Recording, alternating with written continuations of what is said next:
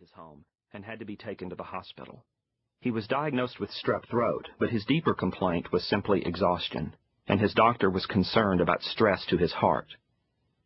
Though the breakdown was still to come, such in outline was C.S. Lewis's world the evening he had his friend Roger Lancelyn Green to dinner at Magdalen's high table, and to his rooms for talk afterward. It is unlikely that Green had any idea how miserable his friend had been, and he surely could not have suspected that Lewis would soon be in the hospital. That evening Lewis was a charming host, and, Green wrote in his diary, they had wonderful talk until midnight. He read me two chapters of a book for children he is writing. Very good indeed, though a trifle self-conscious. This book would eventually become The Lion, the Witch, and the Wardrobe, the first story about a world called Narnia. Many years later, in the biography of Lewis that Green wrote with Walter Hooper, he added a brief commentary on that diary entry, referring to himself in the third person. Nevertheless, it was a memorable occasion, which the listener remembered vividly, and remembered his awed conviction that he was listening to a book that could rank among the great ones of its kind. It is hard not to see this as a case of revisionist memory, like the tale of some old baseball scout who claims that he knew from the first time he laid eyes on a 17-year-old shortstop that one day the boy would be in the Hall of Fame.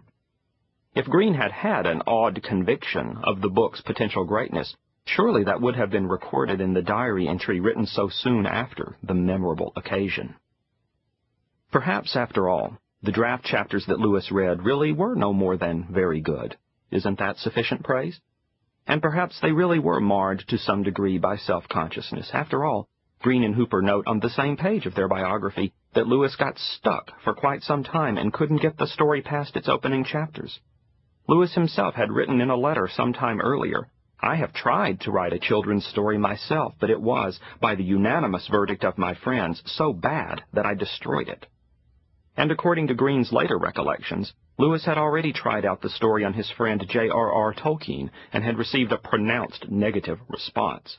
It might even be that Green was too generous to his beloved guide and friend. Perhaps the story he read that night wasn't good at all. Yet. But whether what Lewis read to Green was any good seems beside the point. What is remarkable about the scene is that in the midst of all his miseries, the writing of a story for children is what Lewis had turned to. I have said that he was already famous, but his fame was chiefly that of a controversialist, a polemical contender for Christianity. Certainly that was the thrust of Time's cover story, which emphasized Lewis's then forthcoming book arguing for the validity of belief in miracles. He was also a highly accomplished scholar, perhaps already, in his mid-forties, the most accomplished on the Oxford English faculty. He had written fiction, too, but of a highly intellectual character, a bachelor with no children of his own, he had relatively few friends whose children he knew. He would not seem to be a likely candidate to be writing a children's book. Moreover, he was never an aficionado of children's books. Even in the year before his death, he could tell a correspondent, My knowledge of children's literature is really very limited. My own range is about exhausted by MacDonald, Tolkien, E. Nesbit, and Kenneth Grahame and he never read The Wind in the Willows or Nesbit's stories of the Bastable family until he was in his twenties. Yet you can see Lewis's love of children's stories in the oddest places and in the most charming ways. In one of his most learned and scholarly books, A Preface to Paradise Lost, and Paradise Lost is as sober and serious and adult a poem as one can imagine, Lewis quotes his 18th century predecessor at Magdalen College, Joseph Addison, the great moral which reigns in Milton is the most universal and most useful that can be imagined, that obedience to the will of God makes men happy, and that disobedience makes them miserable. Lewis then notes that a fellow literary critic, E.M.W. Tillyard, called Addison's comment vague, and having stated that Tillyard's claim amazes him, off he goes. Dull, if you will, or platitudinous, or harsh, or jejune, but how vague! Has it not rather the desolating clarity and concreteness of certain classic utterances we remember from the morning of our own lives? Bend over. Go to bed. Write out I must do as I am told a hundred times. Do not speak with your mouth full. How are we to account for the fact that great modern scholars have missed what is so dazzlingly simple? It is, after all, the commonest of themes. Even Peter Rabbit came to grief because he would go into Mr. McGregor's garden.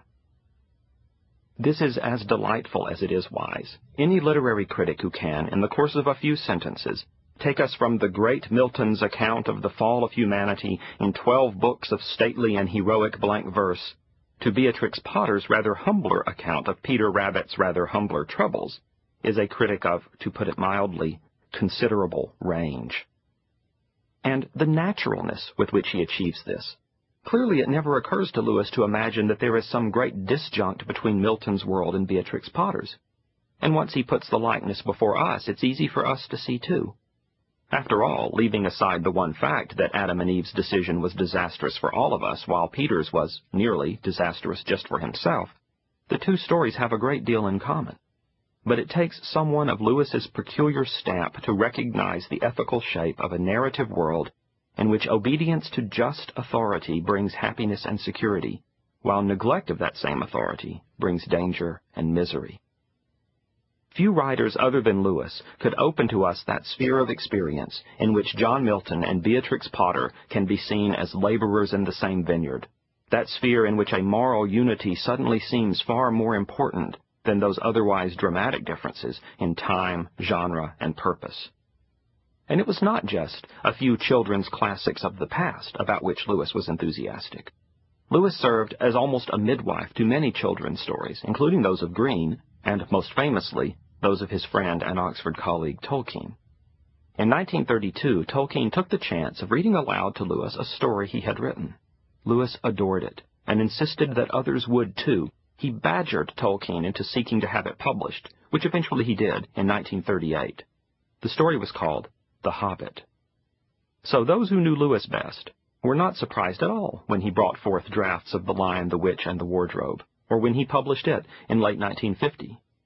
But perhaps they would have been surprised had they known that that story, and the six that followed it into Narnia, would bring him greater fame and influence than all his other books combined, making his name known all over the world. The Chronicles of Narnia have been translated into more than 30 languages, and worldwide, have sold more than 85 million copies. No one could have guessed that that was the future of the little story for children that Lewis was struggling with, along with all the other things he was struggling with. That evening in 1949, when he invited Green to dinner. In 1944, when Lewis was beginning to be quite famous, though not nearly as famous as Narnia would later make him, the American publishing house Macmillan asked him for a brief biographical sketch that they could include in his books. Macmillan had started to publish his more popular ones the year before, and clearly expected their audience to want to know something about the life of this remarkable writer. Lewis was not especially interested in writing or talking about himself. Indeed, his close friend Owen Barfield thought this one of Lewis's more noteworthy traits. There was so much else in letters and in life that he found much more interesting. But when asked for a statement, he would sometimes comply. Some years later, he wrote a whole book, Surprised by Joy, to satisfy the curious. Here's what he sent to the people at Macmillan. I was a younger son, and we lost my mother when I was a child. That meant very long days alone when my father was at work and my brother at boarding school. Alone in a big house full of books. I suppose that fixed a literary bent. I drew a lot, but soon began to write more. My first stories were mostly about mice, influence of Beatrix Potter, but mice usually in armor, killing gigantic cats, influence of fairy stories. That is, I wrote the books I should have liked to read if only I could have got them. That's always been my reason for writing.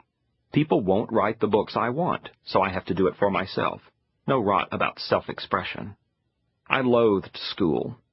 Being an infantry soldier in the last war would have been nicer if one had known one was going to survive. I was wounded by an English shell, hence the greetings of an aunt who said with obvious relief, Oh, so that's why you were wounded in the back. I gave up Christianity at about 14, came back to it when getting on for 30. An almost purely philosophical conversion. I didn't want to. I'm not the religious type. I want to be let alone, to feel I'm my own master, but since the facts seemed to be the opposite, I had to give in. My happiest hours are spent with three or four old friends in old clothes, tramping together and putting up in small pubs, or else sitting up till the small hours in someone's college rooms talking nonsense, poetry, theology, metaphysics, over beer, tea, and pipes. There's no sound I like better than adult male laughter. Lewis undoubtedly